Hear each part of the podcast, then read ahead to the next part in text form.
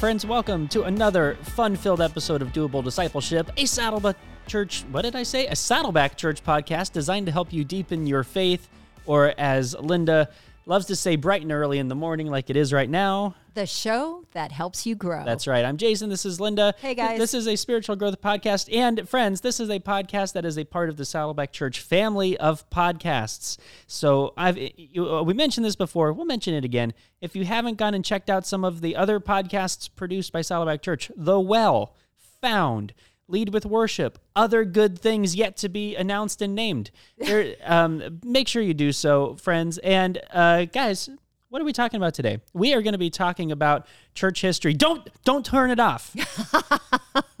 don't touch the button. I know church history. It sounds like ah maybe a bit of a snooze fest. It's not. It's not. And I'll tell you why. Especially why because we have our friend Brandon Bathauer with us. Uh, Brandon, you are a professional pastor. Would you call yourself an amateur church historian or a professional church historian? Wow, that that is. I don't know if I'm a professional pastor, so I, let's just start. Well, there. you are paid to pastor, so Okay, that that's true. literally the definition. No of one a has paid me to do church history. So, But you have a love for church history. I do. When we talked about wanting to do a podcast about kind of like this, like why study church history? Why should we care about this stuff? right. Uh, Brandon said, um, I, I really like church history. I'd love to have be a part of this conversation. We said, yes, Yes. obviously you should be a part of this conversation. So we're going to uh, pelter Brandon today with questions about basically why should you care about uh, what's happened in the past so long ago. Um, so let let's kind of get to some kind of core stuff today, Brandon. Great. Sounds Why- good. Why you have a pa- I shouldn't say why are you passionate about church history. You have a passion for church history. When in your in your educational life did you get the sense of like this is something that I actually kind of care about? Yeah. So I've I've always enjoyed history in general. You know, I, I grew up reading uh, like Knights of the Round Table, which isn't history, but it was like you know fictional history, and that was always really fun. All those historical counts of you know all these Of the Sirs, Excalibur. Lancelot, yeah, you get, and then you get the wizard side of it all. you know. exactly definitely good good history there um so anyway i was always intrigued by that you know we we built lego castles and stuff so that was cool for for me anything that had to do with jesus with god it felt like it was in this little fantasy world kind of like the knights of the round table actually i'm just putting this together now anyway some little fantasy world that uh, was separated from the real world so I really enjoyed learning about ancient Egypt and Mesopotamia and all that stuff. Yeah. Um, I had a few really good teachers in elementary school. All that to say, uh, I remember I was about 10 years old and I visited my aunt's church. Um, she was at a church out of town. And so we visited, and the pastor started talking about this guy named Constantine. And mm. I'd been around the Bible long enough to be like, that, that guy's name is not in the Bible. what are we doing here? and oh man, as a 10 year old, I remember being like on the edge of my seat. They were talking about like wars and the battle to be the emperor and like what what decisions did Constantine have to make and suddenly like my whole my whole brain just kind of exploded because I realized oh this is real history here you know? And mm-hmm. I you know I grew up in the church thinking yeah of course it's real history like I'm sure Jesus actually existed at some time but somehow that bridge just like connected all the pieces for me. And I'm like mm. oh these were real people in real times. and when I study history in school, that actually has to do with like this story that Jesus is telling, the story that God is telling throughout all of history. That is embedded in in what we are doing as humans. So anyway, I ended up studying church history in college. Did a bit of an emphasis uh, with it in my um, in my seminary work, and I just I thoroughly enjoyed every minute of it. And I know I'm such a geek, as you guys know. I am I am such we a geek. appreciate that because it's not my strength. but like We wanted to extrapolate this geekdom yes, for this purpose of this podcast. I like so It's that. perfect. let's let's catch it in a bottle wherever we can. But like think about it. History is the canvas where God paints his his actions and his love and his movement in the world. Right? You can see that Yeah. with the canvas of history. So mm. looking back at that, you can learn so much about God, about about people. You can see through the work of their hands, and you can see that all in the in the kind of canvas of history. So it opens my eyes to where we're going in the future. It gives me a sense of where we are now. Um, I think of it like this: uh, if you've watched any of the gallery things for Mandalorian or uh, Boba Fett, Yeah, yeah, yeah. yeah, like the behind the scenes making of. Oh yeah. Mm-hmm. You know when you watch that and suddenly it brings so much more context to that that thing that you've just watched that movie or that show that you really enjoyed. It feels like church history is that like it's all the behind the scenes. You got the the Bi- the stories of the Bible, but when you start putting all the history stuff around it, oh man, you start noticing things that you hadn't noticed before, and it starts to bring to light certain things that you hadn't seen. So anyway, I just saw like this funny post today. Um, it was a behind the scenes of The Matrix. oh And so you have this green screen, you have Neo and Trinity standing there, and then these two people in full green leotards behind them, and they're holding boards. and Neo and Trinity are just leaning back on these boards that they're holding. And the caption on this post was like, I guess I never really wondered how they did the bullet time stuff, but I didn't picture this. Like, you know, just just another example of, of what behind this of the context of behind yeah, the scenes. it helps you see it a lot clearer. Exactly. Yeah, I've been having a similar. So I'm in a seminary class, Old Testament, and even just the history around like where the Old Testament occurred, and then the fact that there were actual people groups, and you know when they list all the Hittites, the Jebusites, mm. those are actual groups of people, Right. that had contributions to culture and history, and mm-hmm. it's like.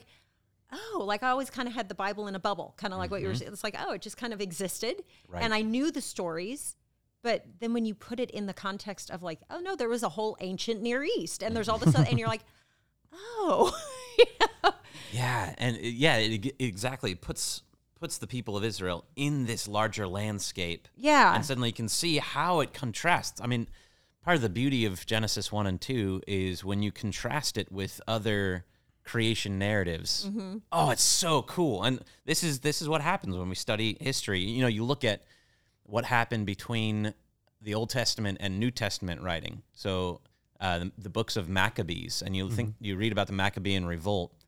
It changes how you see Jesus interacting with the Pharisees in ways you'd never think of before. And then you look at Paul, and I don't know about you, but I finished the Bible and I'm like, so then what Then- yeah. happens? Yeah. I mean, I got Revelation. Okay, so we got something that comes at the very end, but like, what what happened? You know, what what happened to Paul? You end the book of Acts and it's like, and he was there teaching. We don't know what what happened, and that's where you know the study of the story of the church can kind of be begin. yeah. I've been listening to a podcast, and and the sort of the setup of it, of it is like what happened from the Apostle Paul to Billy Graham. Mm-hmm. Most of us don't know. you know, we get to the end of Acts, then it's like, oh, and then there was this evangelist named Billy Graham, but everything in the middle, we just don't know. we have no. the church paused Yeah, for it thousands just of stopped. years until Billy Graham came. And then he came, and it was like, oh, we there's go. church again. Yeah. Sometimes you know when we talk between the Old Testament and New Testament, they talk about the season of silence. Yeah. Right. and it's like, yeah, God wasn't inspiring books of the Bible to be written, but it definitely was not silent. Yeah, God man. wasn't There- on vacation. right. Yeah. A lot was happening. He at didn't that put up a closed for the summer sign. He wasn't taking his, fishing. his August month out, you know, his Yeah. long siesta kind of thing. No. Yep. For God to go fishing, that'd be a short trip. Mm, You know. mm-hmm. so, and on we go. So, kind of studying church history. It's interesting. It's a fun academic pursuit, but how would you say it has impacted your relationship with Jesus? Because everything we do, right, is not just to do it, but we're trying to grow in our relationship with Him. Everything, you know, we're discipleship pastors and ministers. Like that's what we do. So, how has studying church history actually impacted or changed your relationship with Jesus? I so appreciate that question because a lot of times some of these, uh, what have historically been kind of um, academic pursuits, almost always are looked at with this eye of like, but you can't apply that, and there's no what. What's the point? Enjoy your he- head knowledge. exactly right. Classic. Knowledge puffs up. You know? but man, uh, I'll tell you just a few that come off the top of my head. Um, I think it's drawn me closer to focusing more precisely on Jesus. Mm. When you study our history as the church, you know, after after Paul, after the book of Acts, essentially, and everything that came after, I think what what you often see is this gravitational pull towards making the organizational or strategic approach to church the most important thing. Mm. Um, and you see the massive challenges and um, difficulties that come from that.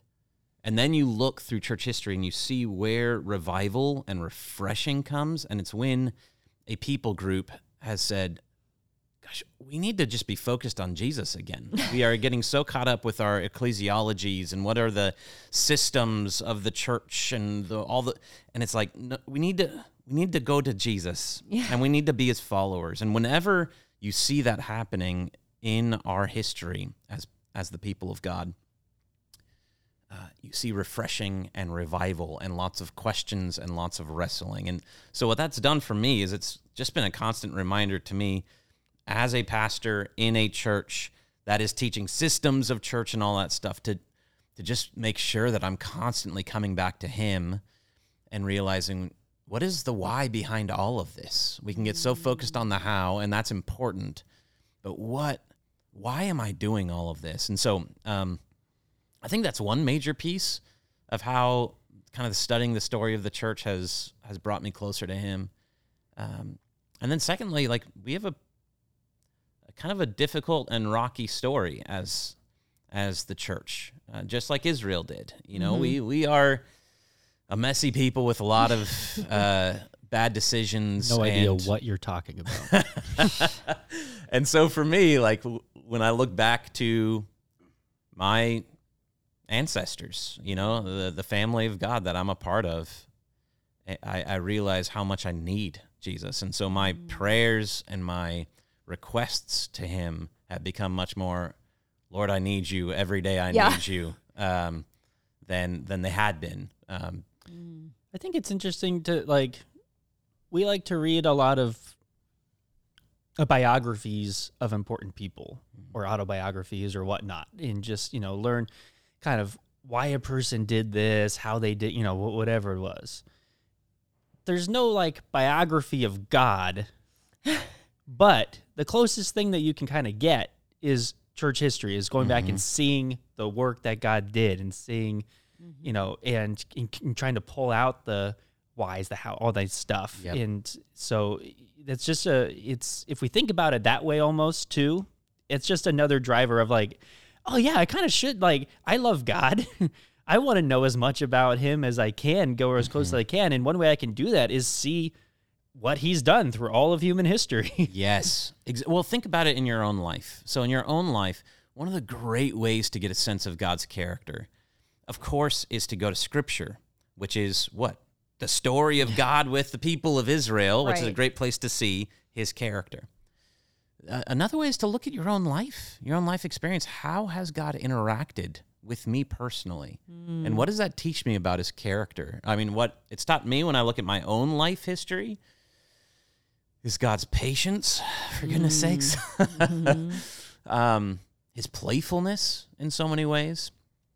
And so, you know, from, just as an exercise, like think about that. Think for a moment.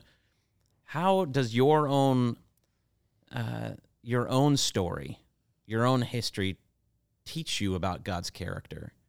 And if you dig into that, you'll realize, oh my gosh, there's so much here. Well, then expand that to all people who followed Jesus for the last 2,000 years. What can we learn about God's character through that? it helps to remind yourself that you are a part of church history. That too, exactly. Right. Yeah, this is our story that we're a part of here in, in church history. When we study the story of the church, we're studying the story you. of us. Yeah. Exactly. Wow. I'll just let that sit for a minute. Um, so, what would you say has been your greatest discovery? Like the thing that you went, ah, like I never would have thought of that, or I, you know, as you study, because I know for me, like I had this moment, and now looking back, it's like, well, I should have figured that out. But when I realized that Jesus was the literal fulfillment of so much of the Old Testament, it was just, you know, like Yep. that history Yep. and real like when I put those two together, and that was at a retreat that Kay did on the tabernacle. But I just remember that moment of sitting there and like all of a sudden all these pieces, and it literally changed everything about how I saw Jesus was understanding the history just in the Old Testament. So for you, as you've studied so much more history than even that, what has been the thing that you were like, or has there been a discovery that kind of was like caught you off guard or surprised you? Hmm. All right, I've got I've got two. Um, the first one that comes to mind is just the the realization that the things we think are the essentials to mm. church and to the Christian life, when you look through church history, you realize how much the people in those times were like, no, this is the way to do church. This is what the Christian life looks like. And if you change this, everything will fall apart. and And it I- didn't. Sorry, I, I was going to say more so. This is what mission looks like. right, exactly. Conquering. yeah, exactly. That's right. Um, yeah, how can we just forcibly baptize as many people Exactly. as we can? Uh, you know, or you think these church systems and structures, what a what a service looks like, what a church building looks like. All of these for hundreds of years for the people that were alive during those times were like, this is the essential. This is the big in your face. How could you do anything but this? you know, I'm, I'm thinking back to uh, the basilica, um, the basilicas that were in in the early church um, as Constantine came to power, and what they were were they were a reflection of the big Roman meeting spaces, mm-hmm. and that was what was made into the church, and then that changed into these cathedrals, which had a lot of theology behind it. Of well, way up there in the oh, high parts of the cathedral right, is right. heaven, and here we are on earth, but the way we can reach the heavens is by offering our prayers and our praises. And there they echo up there in a place we can't get. So so many cool things right? And now we meet in buildings that are supposed to reflect kind of community spaces that where people meet and live and do their work so it's, it's so interesting that the essentials i've learned how to be way more open-handed with those that you got to do a weekend service this way, this way, and this way. It's like, uh, no, actually, when we look at our history, you don't. And the things that, if you look back 40 years from today, sure. just think about a weekend service. Like, what did you have then? You had um, dramas. Do you remember dramas? Oh, Oh, sure. yes. Those- Those were like the staple. You had to have a drama. Like, that's out. We're not doing that. Well, and it apparently. wasn't a weekend service, it was Sunday morning Right. or Sunday night, or actually, and Sunday night Right. and Wednesday night. Right. And so, exactly. And so, just think 40, 40 years ago, right. what are the things right now that you're like, no, this is how a weekend service must be? Uh, 40 years from now, things are going to look so different. But I'll tell you what has been consistent through church history. It helps you see what things actually are the important things that are often overlooked, what things are the big in your face things that you actually should be more open handed with. So, like, caring and loving the people that live nearby you. That's kind of been a thing all the way through. Eating with other Christians. That's a thing. The, this is what church actually has consistently been. Mm-hmm. And those small things, I think, are actually the big things. Yeah. And uh, so Well, let's help reverse it's that. the cross cultural things too, because you know, as we think about the normal church service and we think about a westernized version of a normal church service. Absolutely. But of course, we can all acknowledge that that looks different in any other culture. Uh, uh, different cultures have their own versions of what church looks like, but those basic things, those fundamentals Mm-hmm. of caring for another, being with each other, eating e- eating w- with each other, serving one another, um, w- worship, praise, that kind of stuff. That is uh, cross cultural. Yeah, Exactly. sitting down together to study the letters of Paul and Yeah. the Gospels. Like these are, and of course, Peter and Jude. And, anyway. Yeah. Okay. Yeah, No, no, no, studying no. the New Only- Testament, the yeah. Old Yeah, Testament. only like, Paul. this is what it's been, right? People gathering in homes to do this, and um, so that's been freeing for me, especially as a pastor in a church. Yeah. Um, to ask myself, man, am I am I chasing after Jesus, and then am I holding on to um, am I holding on to the essentials that actually are often the overlooked pieces? Um, the second thing I think that it, it brought to mind is I've learned that uh, theological orthodoxy, like standing up for what bu- the Bible actually has to say, is never just set. I think we can f- s- fall into this pattern of thought where we're like, well, everybody knows what the truth is, so we can just focus on other things. We don't need to wrestle afresh, afresh with Scripture. We can just kind of take what was handed down to us from a previous generation and just do what they did.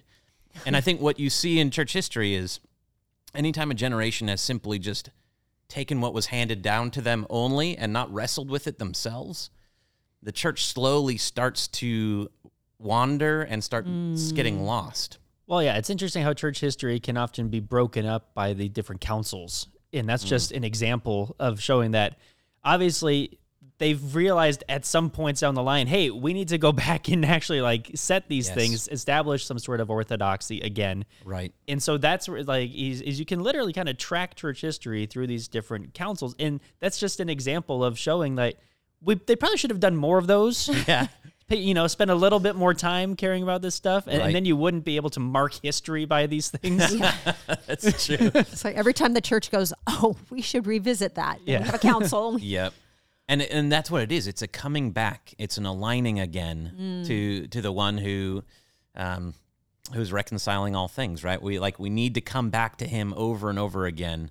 I think about um, Athanasius, who's one of my favorite uh, favorite characters in church history, um, and he was the bishop of um, of Alexandria, and it was interesting because at that time in history, the world was actually moving very much away from orthodoxy. Uh, the emperor and a bunch of the other bishops were going to a place where Jesus was seen as uh, not fully God, that he was created by God. And Athanasius, this little dude in northern Africa, just like fought the world with his pen. And he was just writing and writing and writing about Jesus. Yet, yes, all man, but also all God. And this is very important for us to remember.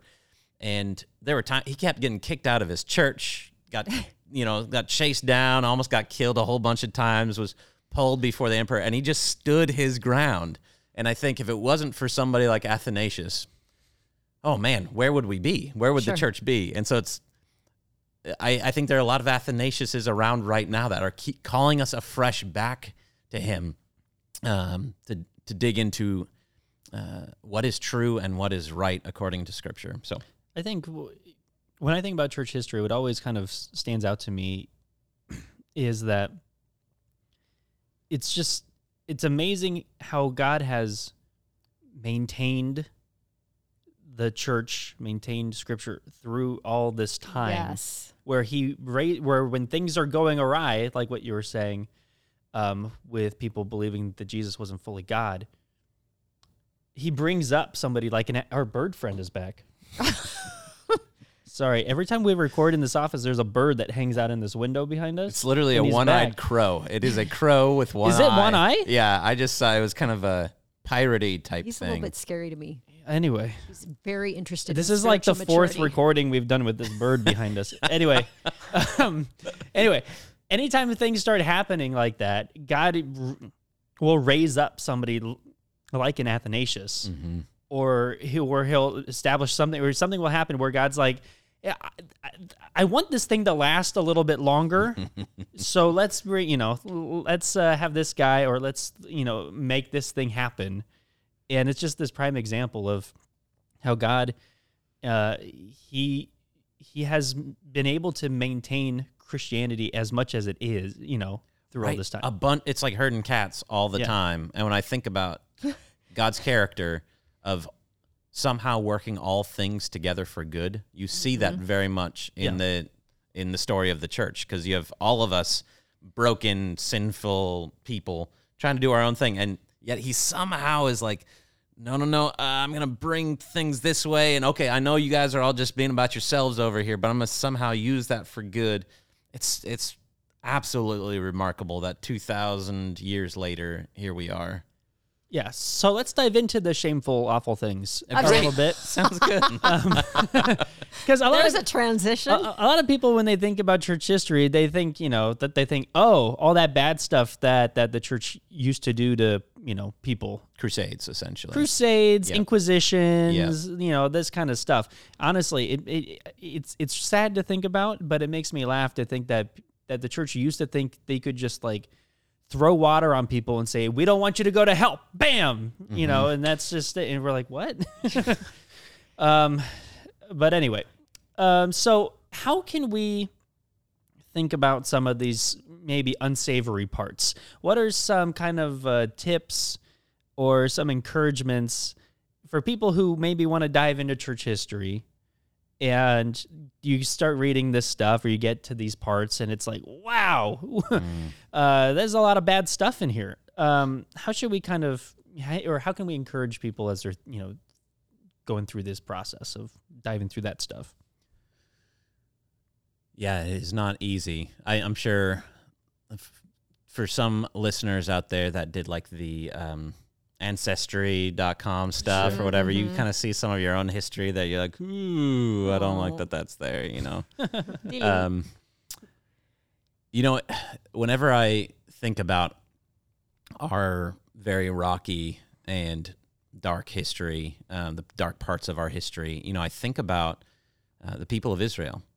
So, what is the story of the Old Testament? It was written by, cared for, studied by the people of Israel, and they wrote their own story. And what was that story? It was a story of their just continual brokenness and need for God. Mm-hmm. And it's so interesting because what did that what did that form in the people of Israel? It formed very humble people who are open handed, don't take themselves too seriously, um, but a people that are dependent on God. So that that was the people of Israel all the way through, because this is their history that they are constantly holding in front of them. Um, and I see the same practice happening in the Gospels, where they are writing about themselves as just idiots sometimes, right? just failures and people who are broken. And you know the disciples are writing about themselves just being like what did you mean by that jesus? Like uh, it's like so many things. And then paul is saying i'm doing all the things i don't want to do.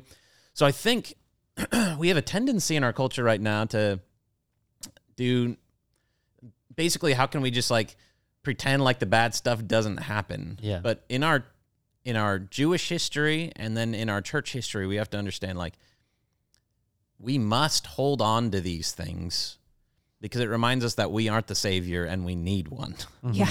we need God Himself to come here and save us. And so um, it does a couple things for me. For one, when I see these really dark periods, it allows me to say, this is what happens when we go our own way, when we start worshiping ourselves, when we start building these kingdoms that are not about Jesus, but they are our own kingdoms.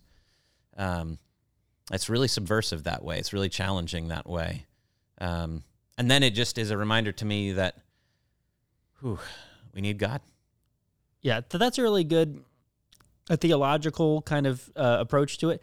I, I- you know, uh, there's also the, uh, kind of the practical approach to it too, of like, okay, let's figure out what did they start to believe Totally. that led them to this, hmm hmm and let's let's make sure that I'm not believing that same thing, Yeah. right? If you're going back to like the Crusades, the Inquisition, th- that kind of stuff, you know, even even if you go back in the Old Testament and read the history books, like you and I are both. What are you doing, bird? This bird is trying to get in here to podcast with us. I think we should set up a mic right there. He, he was just like attacking the window. We're leaving all this in. Um. Anyway, oh, Brandon, you and I are both in in Kings right now. I think as we're going back through. Yeah, I just finished up. Yeah, I, I did too. I literally just finished Second Kings this morning. Nice. Um, anyway, but even that, you see these examples of these different. Every chapter is basically a different king, and every chapter is literally like, well, this king did what was evil in the Lord's sight. This king did what was good in the Lord's sight, and he tore down all the bad stuff that happened. And then, oh, the next king did what was evil in the Right, Lord's right, right. sight. And you're literally, you know, you can go back and say, okay, let's try to understand a little bit because yes, we are broken. We're going to acknowledge our brokenness. Let's try to, you know, learn a little bit about the things that uh, were done and why, and then maybe try to avoid that as much as possible. the other thing that strikes me, even as you're talking about this, is that as we learn to both know church history and also have a perspective on it about, yeah, you know what, those were not good things, but we can learn from them, and, and God is telling his story even through what happened there. It strikes me that one of the criticisms often leveled at the church, like when, um, when somebody is sort of you know, we don't like Christians because, well, it's like, look at their history. And I think if you have a perspective on history that acknowledges some of those things, but you've got, you know enough about it, because otherwise you're like, oh, uh, well, uh, yeah, um, they weren't us and that doesn't represent me. And, you know, you kind of fumble with it. But I think if there's, with a little bit of education and perspective, you can engage that conversation and acknowledge, yeah, you know what, that wasn't right, but here's, here's where they got off track. And here's, you know what I mean? Yeah. I, I just, does that make sense? Like, I feel like because that's something that people say against the church. And a lot of times we don't know how to respond. We're just like, yeah, that was really bad. it was people who have wrestled with and studied church history that came up with the ethic that would say, ah, you know what? The Crusades were a bad idea. Yeah, our right, bad. right, right. Yeah. Exactly. like like it's it's by Christian standards that we would say, no, that is not how Jesus would, Right. would live. Um, and so I, I think that's a thing we have to realize is that it's just um, uh, there are beautiful bright moments and Mm-hmm. deep dark moments, and that is what life is. Yeah. Yeah. Yeah. In your own life, in my own life, there are beautiful, bright moments Yep. and deep, dark moments. Exactly. So. Exactly. Very cool. So, if you were to kind of look back over all the things you've studied and learned, are there some patterns and things? And you've alluded to some of this earlier in the conversation, but is there anything that you would say, you know, like this is something that they did, and we absolutely need to learn that from this lesson so we don't repeat it going forward? Because, you know, there's that old adage, right? If we don't learn from history, we're doomed to repeat it. So, is there anything that you would say, yeah, you know what? We need to learn this. Like, these are the things we need to take away from church history so we don't go down that same path. Yeah, I think about um, that Mark Twain quote, right? That says, "History doesn't repeat itself, but it often rhymes." Oh, that's funny. I like that. I like that. History doesn't repeat itself, but it often rhymes. That's like, again, love that. Should we? No, it's all right. We just had to put the blinds down so that bird would go away. Our listeners are going to be going, What is going on in that room? This is a fun-filled episode. That's what you promised at the outset. That's you have right. I Delivered, did say Jason. that. I appreciate that that bird is bringing just so much enjoyment and uh, I will gladly next time say hi to the bird and then shut the blinds before Uh, we start really- recording. that's That's, probably what we should good. do. very good. Okay. So yeah, To my fine question, Brandon. that's very good. So yeah, again, Mark Twain, right? This great quote: "History doesn't repeat itself, but it often rhymes." Um, look, what the next forty years is going to look at look like is going to be very different than the forty years previous, much less the last four hundred years, right? So it's not going to just be the exact same thing, but it's going to rhyme. These these ways of um, these ten these trends that we were talking about, these bright moments, these deep dark moments, um, we can learn from them. And here's here's what I've kind of picked up some lessons here. The first one is take God seriously. Take God's word seriously. And don't take your man-made systems too seriously and don't take yourself too seriously. So like in church history, it's when we take God seriously. God is at work in this world. He loves us. He is looking and seeing. He's looking for anyone who's going to step into his work and says, Here am I, send me. So take mm. God seriously. Take God's word seriously.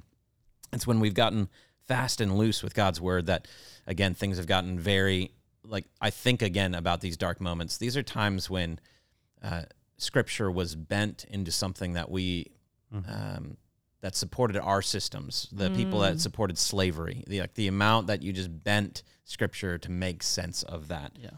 Um, and man, we got to be more open handed with our man made systems.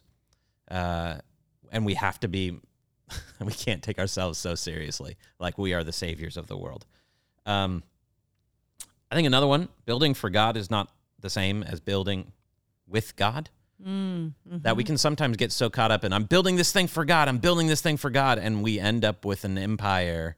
We end up with Christendom. We end up with these man-made systems because we're not building with God. We're not constantly stopping and asking God, "Is this is this what you want?" Um, That's we so can spend good. our lives building something that we think God wants without ever asking Him, Mm. "Do you want this? Is this? Wow. Are you in this with me?" Um, I think as we see in Acts, we need to be aware of the movement of the Spirit in the world. Mm-hmm.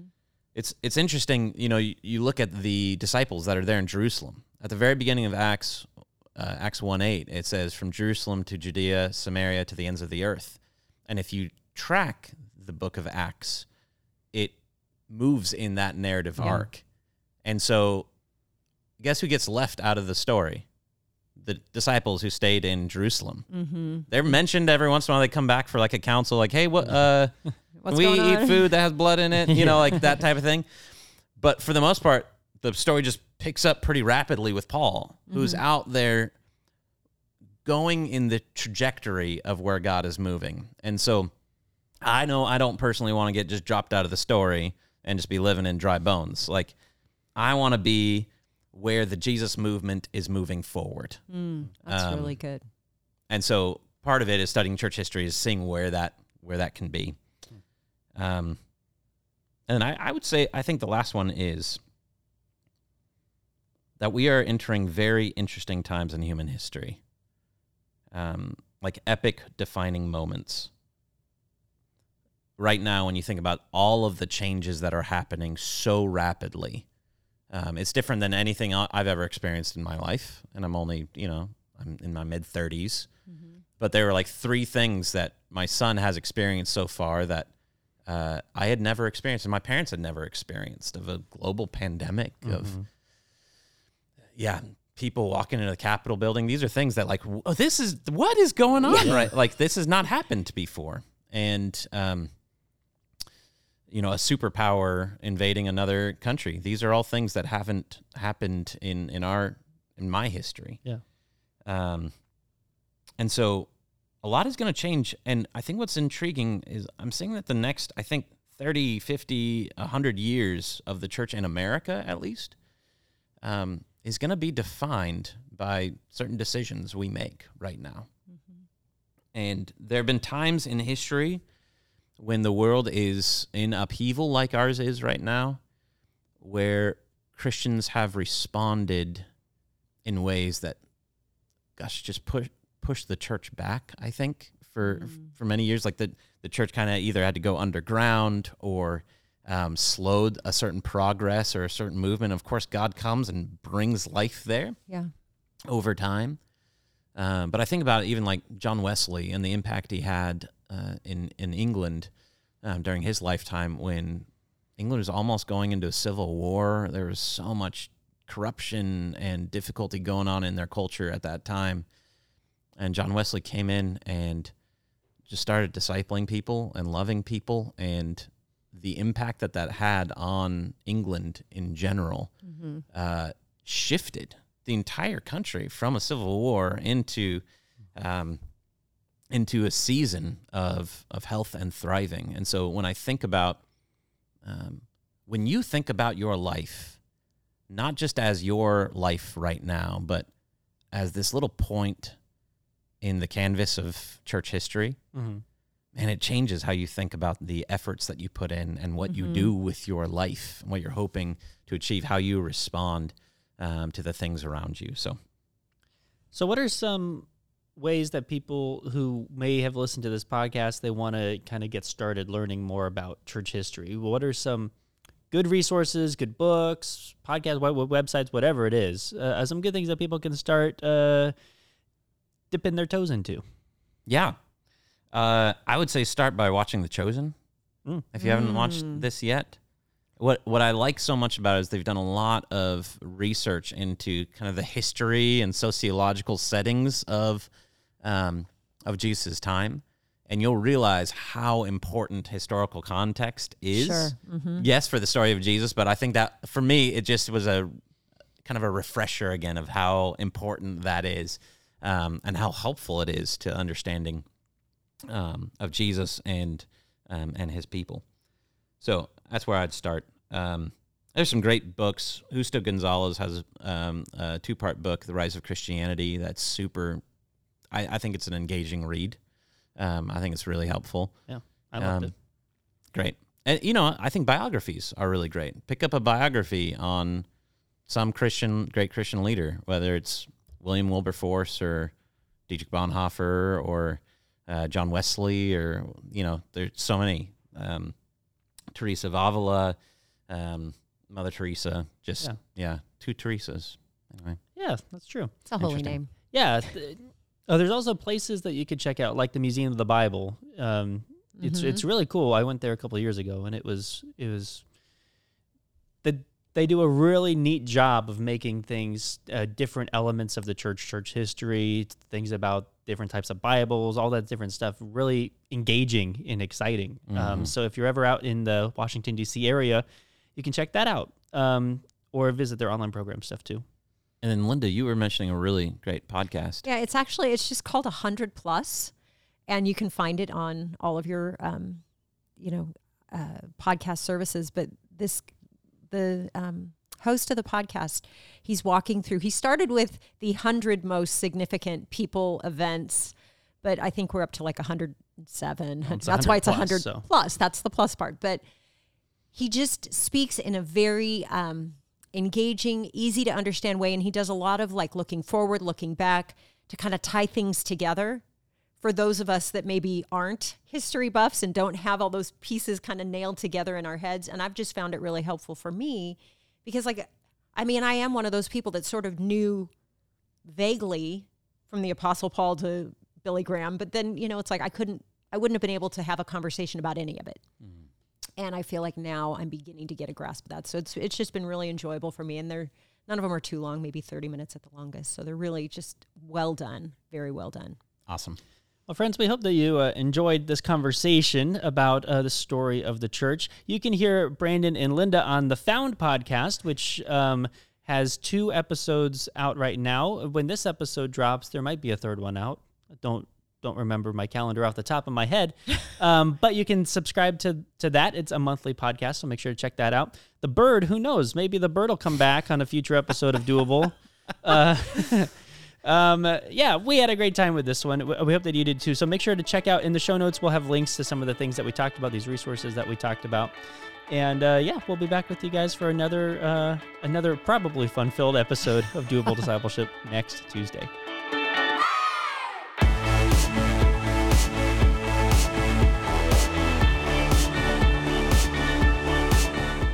If you enjoyed this episode, consider giving us a rating or a review on iTunes. If you do, you'll help other people find us in the future. You can also listen to these episodes on YouTube. Just subscribe to the Saddleback Church YouTube channel for these conversations, plus lots of other video content. And if you are already listening to us on YouTube, subscribe to the Doable Discipleship podcast on Apple Podcasts or your favorite podcasting app so you can listen in the car or wherever else you go. Don't forget to visit saddleback.com slash doable to check out all of our previous episodes. And go to saddleback.com slash grow to find spiritual growth resources and view a calendar of upcoming events. Lastly, you can always get in touch with us by emailing maturity at saddleback.com.